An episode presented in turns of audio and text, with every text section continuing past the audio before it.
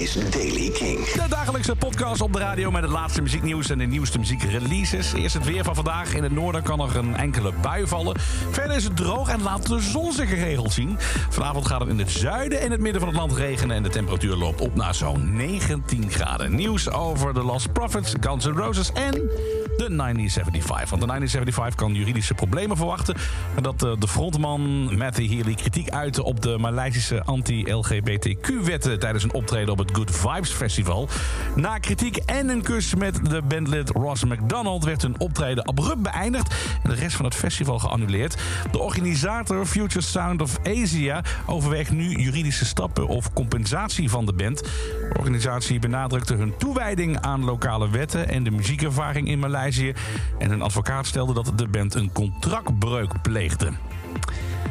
Sommigen in de Maleisische queergemeenschap bekritiseerden Haley's acties, suggererend dat hij de situatie verergerde. Gisteren in het nieuws de voormalige zanger van de band Lost Prophets. Die verkeerde volgens Britse media in levensgevaar na een steekpartij in een gevangenis.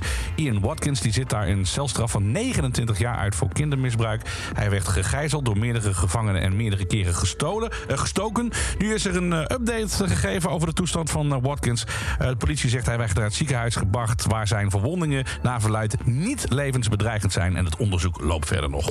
En Guns N' Roses staat op het punt om een nog onuitgebracht nummer te releasen. Perhaps, zo heet die track.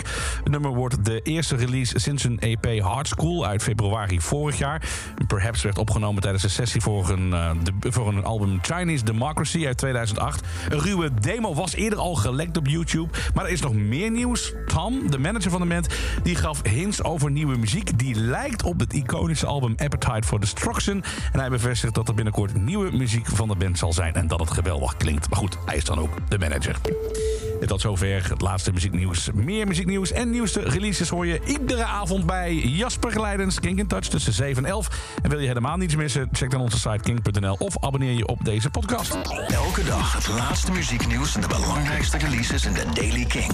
Check hem op kink.nl of vraag om Daily King aan je smart speaker.